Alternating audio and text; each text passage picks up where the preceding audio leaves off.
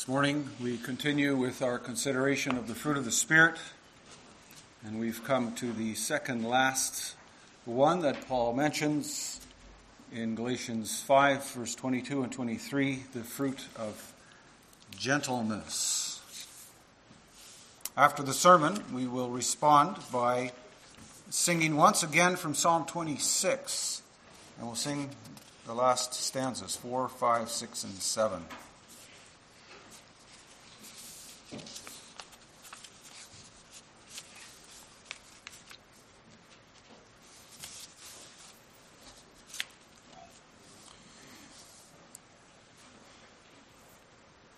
Congregation of our Lord Jesus Christ, I'm going to start with a question, like I often do. How often do you ask the Lord to give you a gentle disposition? When is the last time that you prayed and asked God to make you gentler and kinder? I trust that it is your desire to be gentler and kinder. After all, we who claim to be followers of Jesus Christ, we want to be more like our Savior, do we not? He said, Take my yoke upon you and learn from me, for I am gentle and lowly in heart, and you will find rest for your souls. Learn from me, he says.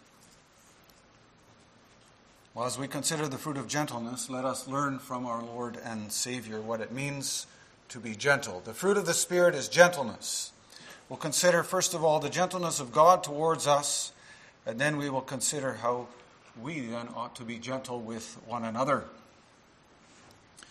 The word that's translated as gentleness has traditionally been translated as meekness. You find that word in the King James Version, for example. And those words can be used interchangeably, but they're not quite the same. Meekness is a word that is often misunderstood, also as gentleness, really. But gentleness and meekness should not be confused with weakness. To be a gentle person doesn't mean that you just let people walk all over you. Rather, it involves humility and thankfulness towards God and a gentle and restrained behavior towards others. Restrained behavior towards others. So the opposite of gentleness is anger, unrestrained anger, a desire for revenge, a desire for self promotion. The opposite of meekness is to be harsh and rigid. If people think of you as a person with a tough exterior, you are lacking in gentleness. Meekness is not weakness, gentleness is not ineffectiveness. To be meek is to have the inner strength to be tender, especially towards the hurting and the weak, but at the same time, the capability to calmly, calmly, and resolutely to face those who are overbearing. So then, meekness, it must start with a humble attitude about oneself, a humble estimate of ourself before God, and it's expressed in our attitudes and actions towards others. Meekness, then, you could say, is power and authority under control. Meekness is power and authority under control. And this is perfectly demonstrated in the love and the power and the authority of God. God's enemies feel his power and his wrath. His children feel his power and his care. Psalm 147 The Lord lifts up the humble, but he casts the wicked to the ground. So gentleness is in the very nature of God, and gentleness is perfectly demonstrated in the Lord Jesus Christ. He heals the brokenhearted and binds up their wounds. Isaiah chapter 40 gives us a picture of who God is. Isaiah 40, verse 10 Behold, the Lord God comes with might, and his arm rules for him. Behold, his reward is with him, and his recompense before him. He will tend his flock like a shepherd. He will gather the lambs in his arms. He will carry them in his bosom and gently lead those who are with young. Now, this is a picture of God. And that is a picture that is perfectly fulfilled in the Lord Jesus Christ. He is sovereign and almighty. His recompense goes before him. In other words, God will repay his enemies and the enemies of his people. They will get what they deserve, but his people will be vindicated. But he will also recompense his children. Recompense means to give what is their due. The most significant and noteworthy example of recompense in human history is, of course, Christ's death on the cross, his payment for our sin. Recompense can be seen in the atoning work of Christ. Because on the cross, the Lord Jesus gave something of compensation. He, he gave his perfect life to compensate for our imperfect life, for the sin of all who believe in him. And he paid the full penalty for that, for that sin. And so he exchanged his righteousness for our sin. So you could say then that God's meekness was on full display on the cross of Golgotha. Because on the cross we see God's power and authority under perfect control. His wrath poured out on Christ and satisfied, but at the same time, his gentleness towards us on full display. The gentleness and meekness of God is on full display in the life of the Lord Jesus Christ. And the character of God's Son and the character of God is on full display on the cross of Calvary. The Old Testament prophets in many different places spoke about the character of God, and this in particular. We can refer to Isaiah 42, where the prophet speaks about the Lord's servant. Behold, my servant whom I uphold, my chosen in whom my soul delights. I have put my spirit upon him. He will bring forth justice to the nations. He will not cry aloud or lift up his voice or make it heard in the street. A bruised reed he will not break and a faintly burning wick he will not quench. He will faithfully bring forth justice. He will not grow faint or be discouraged till he has established justice in the earth and the coastlands wait for his law. The Lord's servant, Jesus Christ, he's not a bully. He does not lift up his voice in the street. He's not flashy or flamboyant. He doesn't shake his fist at the establishment. And he is gentle with the bruised and the broken. He doesn't write people off. He says to those who repent, Neither do I condemn you.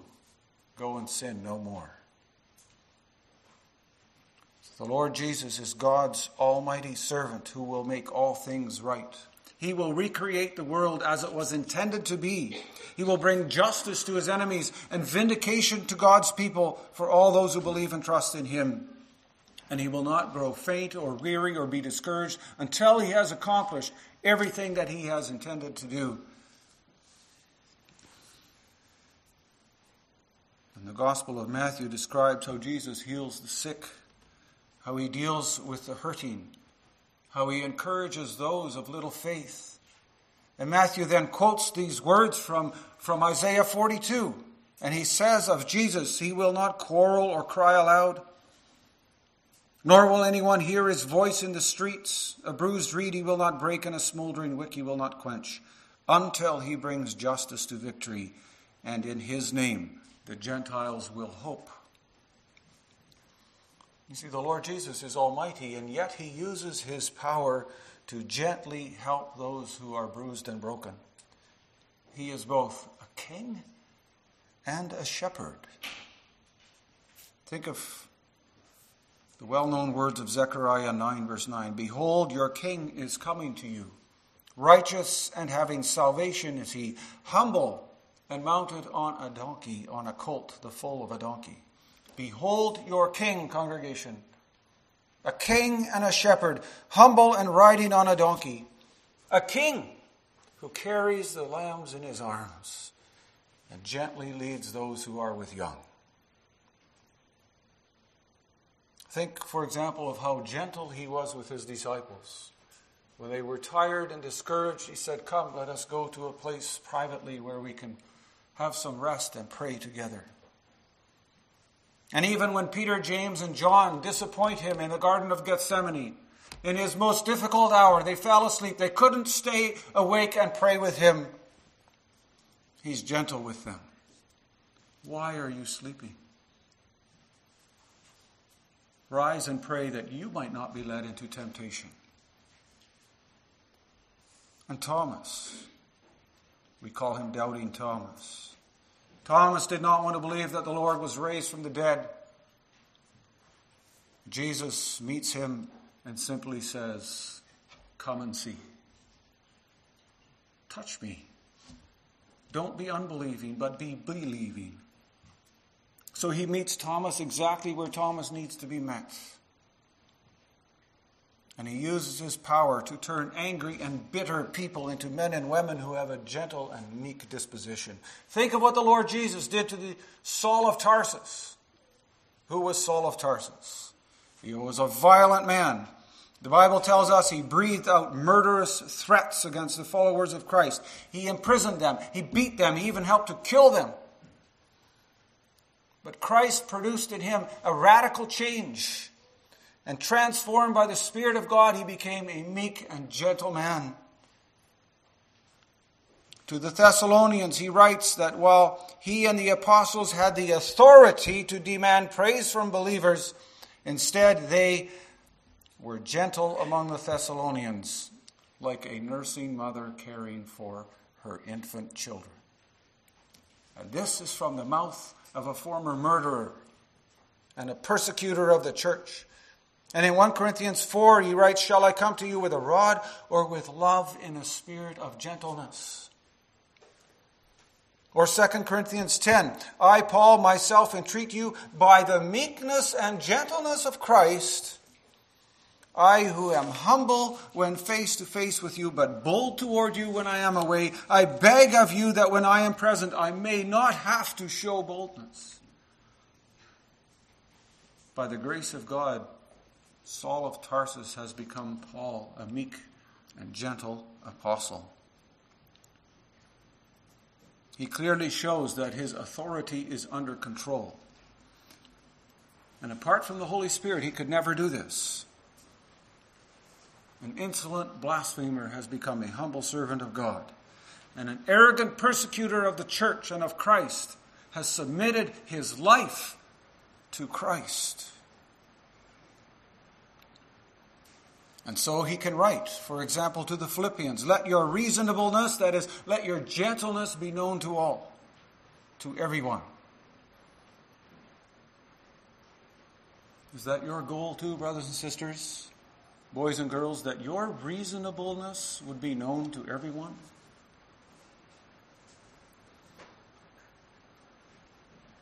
To Titus, he writes, Remind believers to be submissive to rulers and authorities to be obedient, to be ready for every good work, to speak evil of no one, to avoid quarreling, to be gentle, and to show perfect courtesy toward all people.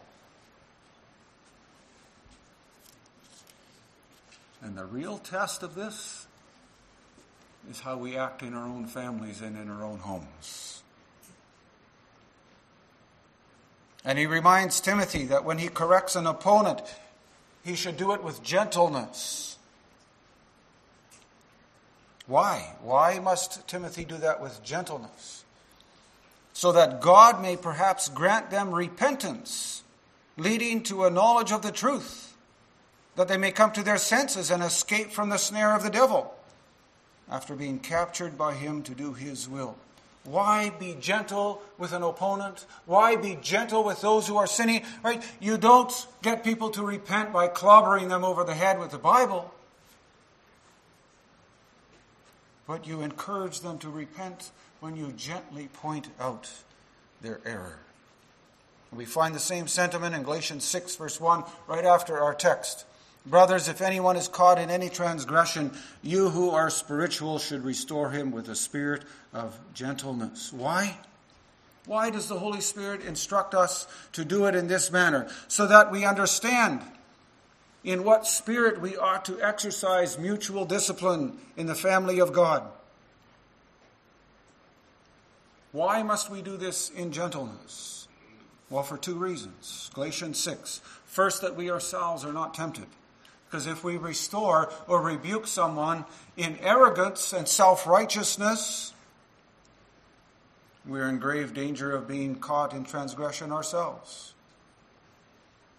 And secondly, we must restore sinners in gentleness because this is how we reach the heart of sinners. That is how Christ reached the heart of sinners. Who wants to listen to a bully? I don't. Who wants to listen to a self righteous person? I'm sure you don't. No one does. So, in the family of God, we're called to encourage and correct and support one another in gentleness and meekness. Especially, especially because we recognize that we ourselves have been treated with so much gentleness by God Himself.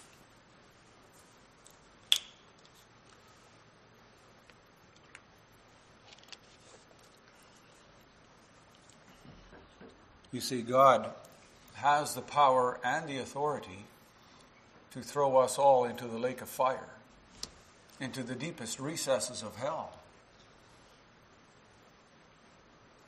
But he controlled his power. Instead, he directed his power against Christ. And he did not snuff you out. And he did not break you, even though you are a smoldering wick and a bruised reed. Instead, he gives us opportunity to repent and repent again and again and again, and he responds to us again and again and again. How then can we who are children of God act any differently? How ought we to respond to the Lord for all his goodness and his gentleness towards us? Well, first of all, and most importantly, we must be willing to submit our lives to God and to his word. Do I have a teachable spirit? Am I willing to listen to what the word of God tells me James writes, Who is wise and understanding among you? By his good conduct, let him show his works in the meekness of wisdom. Oh, what does that mean? Well, he goes on, jealousy and selfish ambition are things that come from earthly wisdom. Right? They are displayed in an unspiritual person. That's demonic, he writes. But the wisdom from above is pure, then peaceable, gentle, open to reason? Are you open to reason? Full of mercy and good fruits, impartial and sincere. In other words, you're not going to get any benefit from reading the Bible if you don't humbly submit yourself to listening to it. If you're full of bitterness and resentment and jealousy, if you have a dirty mind, if you have an argumentative spirit, the Word of God is just going to slide right off of you like water off the back of a duck. But a gentle heart is revealed in a willingness to listen. And meekness, a meek heart is revealed in a willingness to repent. It means that when you're confronted by sin, when your parents tell you that you're doing wrong, or a friend, or an office bearer, that when you're confronted with the truth, you're willing to listen. And it means that you're willing to face the truth and the consequences of your sin. It means that you don't keep on trying to hide the truth or ignore the truth or, or put on a false front. What happens when we act that way? Well, then our relationship with God is spoiled. And our usefulness as servants in the kingdom of God is compromised. The Apostle Peter talks about that in his second letter. He, he reminds us of the qualities of the Spirit faith, virtue, knowledge, self control, steadfastness, godliness, brotherly affection, and love. And then he writes, he goes on to write about these qualities. He says, For if these qualities are yours and increasing, they keep you from being ineffective or unfruitful in the knowledge of our Lord Jesus Christ. For whoever lacks these qualities is so nearsighted that he is blind. If you lack these qualities, he says, you have forgotten that you were cleansed from your former sins. So, brothers, brothers and sisters, boys and girls, be all the more diligent to confirm your calling and election. Confirm what you have been given in the Spirit. For if you practice these qualities which you have been given, you will never fall. For in this way there will be richly provided for you an entrance into the eternal kingdom of our Lord and Savior Jesus Christ. Well, there's, there's so much in that little passage, but let me just say this that means repentance must be a daily thing in your life. Cast off the old nature, put on the new. Get rid of your filthy garments and clothe yourself in purity. So we must be teachable, we must repent, and we must also humbly trust the Lord with our lives. It's easy to trust when things are going well, when the sun is shining and all the flowers are blooming. The congregation, have you ever considered that the Lord develops a gentle spirit in you by sending trials and difficulties into your life? Of course, nobody wants to have troubles and no one wants difficulties. No one wants tragedy. But it is precisely the things that I don't want in my life that God uses to shape me and mold me and make me who He wants me to be. Right? We don't want to be sick. We don't want to be disappointed. We don't want to lose something that we love. We don't want to be broken. I don't want these things in my life. I'm sure you don't either. Who wants these things? But God, our Father in Christ, He is sovereign over all of these things in our life. He is sovereign in His dealings with us. He is our, our loving Father who disciplines us for our good. And that word discipline, that's not a negative word. It means teaching, it means training, it means instruction. And just read chapter 12 of, Hebrew, of the book of Hebrews. There, the author, the author states that all discipline seems hard at the time. Of course it does, right? It's, it's unpleasant, right? We all know, boys and girls, you know too, discipline is unpleasant. But he writes, later it yields the peaceful fruit of righteousness to those who have been trained by it. Well, what is the Lord busy doing in our lives, congregation? Well, the Lord is committed to conforming us to the image of Christ. That is his goal for us, for each one of us. He who began a good work in you will see it to completion on the day of the Lord Jesus Christ. He is doing it, he's committed to doing it. He is committed to molding us and shaping us to the gentleness of Jesus. The congregation, being molded and shaped is painful. Undergoing spiritual transformation is painful. The Apostle Peter talks about us all being stones in the building of God, precious stones. Well, what, what does a mason have to do with stones? He has to chip off the sharp corners and shape the stone and mold it. Right? God is doing that to us. He's chipping off parts that aren't good and He's shaping us and molding us and pushing us into place so that we are molded more and more like Christ. And that's, that can be a painful thing. And he does this through trials and difficulties. But he does it without breaking us and without snuffing us out. He gently leads us where we have to go. Question is Are you willing to submit to his gentle leading? Are you willing to respond in gentleness to his gentle leading? Listening to his wisdom following his prompting, accepting his loving discipline. Do you have the spirit of gentleness to do this? Are you teachable? Are you willing to submit to God's word? Do you have a repentant spirit? And are you willing to submit your life to the Lord's direction? Finally, since we have been treated with such gentleness by the Lord, shouldn't we be acting in the same manner towards others? Should we not be gentle with one another? How is that with you, congregation? Young and old, boys and girls, grandparents, how is that with us? Do you have a reputation of being gentle and meek? I know that's a tough question. It's as tough to ask the question as it is to prepare a sermon like this. If you were to undergo a spiritual MRI, what would be the diagnosis?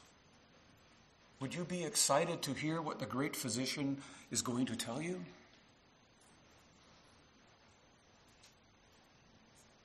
considering the depth and the meaning and the, of the fruit of the Spirit, as we've been doing over the last weeks and months, is like submitting to a spiritual MRI, and it can be disconcerting and even scary. Because it shows that there are things in my heart that shouldn't be there. And it also shows that there are some things that are missing, things that should be there. So let's ask ourselves some questions. Let's do this together. Undergo a spiritual examination. Are you flexible or are you rigid with others?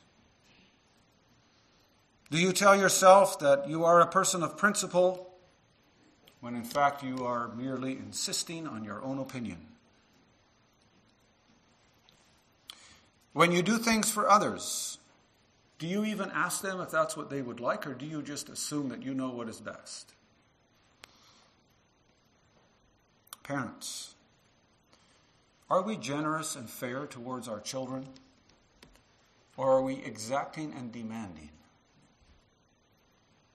Are we sympathetic to our children, or do we always insist on upholding the principle of tough love?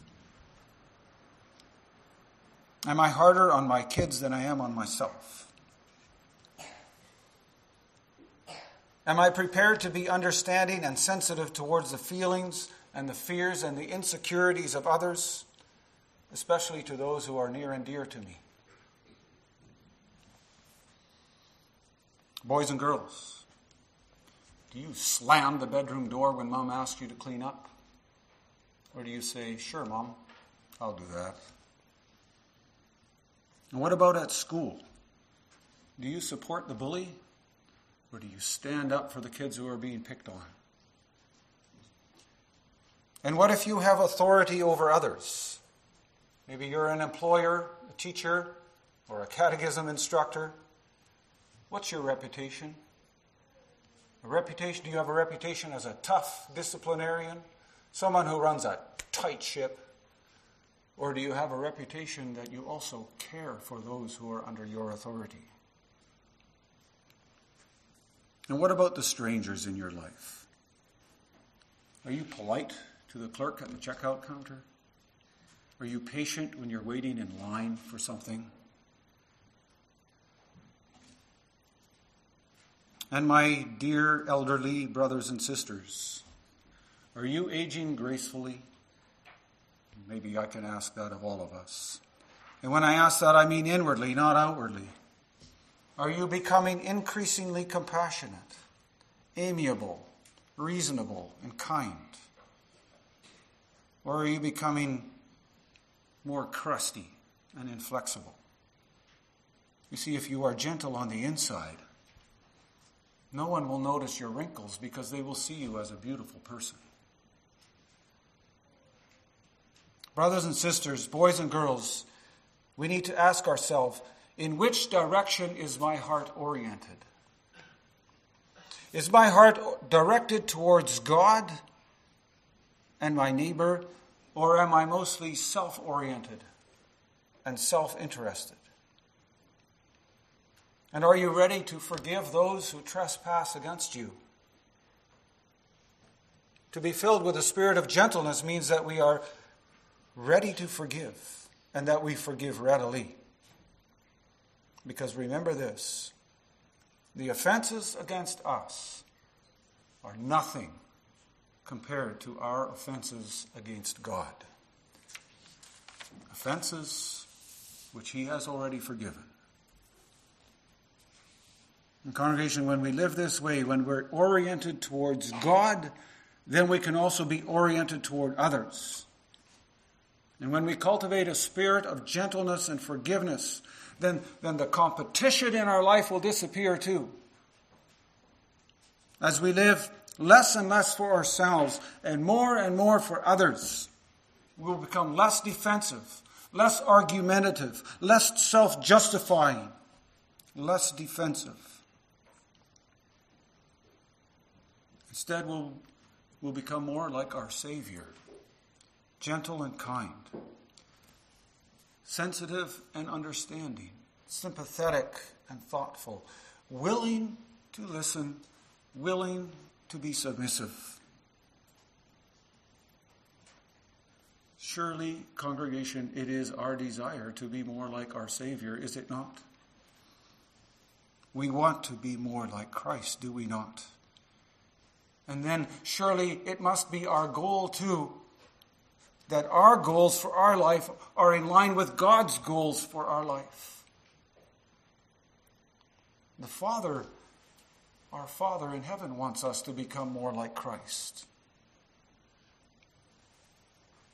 The one who said, Take my yoke upon you and learn from me, for I am gentle and lowly, and you will find rest for your souls. Learn from me, he says. Do you want rest for your souls? peace in your heart and your life, then learn from the Lord Jesus Christ what it means to be gentle and submit your life to Him. Amen.